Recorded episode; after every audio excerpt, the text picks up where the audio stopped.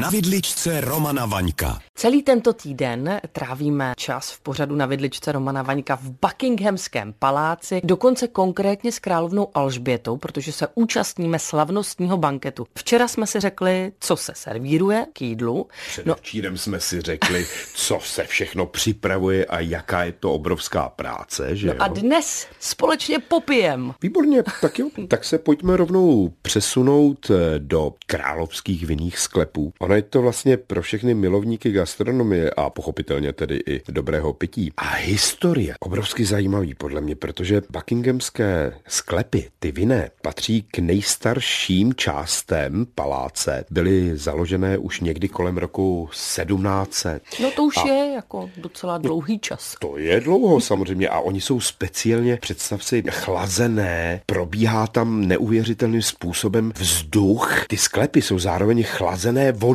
která tam někudy protéká z nějaký speciální studny.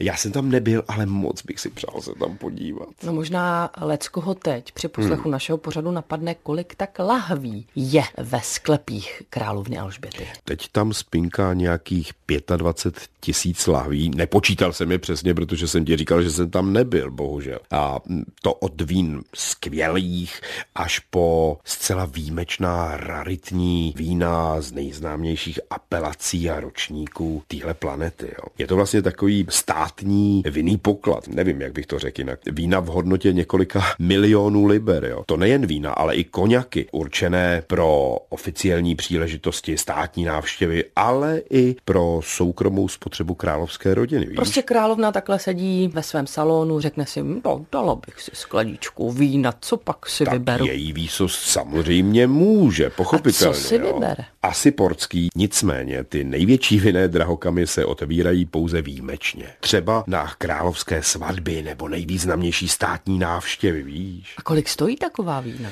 Říká se, že ty nejdražší lahve nebyly nikdy nakoupeny za více než v přepočtu 100 liber za jednu sklenici vína, jo? Tedy lahev nějakých 400, 450 liber. Tak to není špatná cena za tak luxusní lahev vína. Tenkrát to nebyla špatná cena, protože taková lahev Chateau Latour 1955 dnes vyjde na běžném trhu něco přes 80 tisíc korun, že jo? Čili ta lahev trošičku malinko narostla na ceně. Tak pravdou je, že 80 tisíc korun to už není běžná cena lahve vína, kterou Za bychom si dávali tak jako k nedělní večeři. To máš teda pravdu.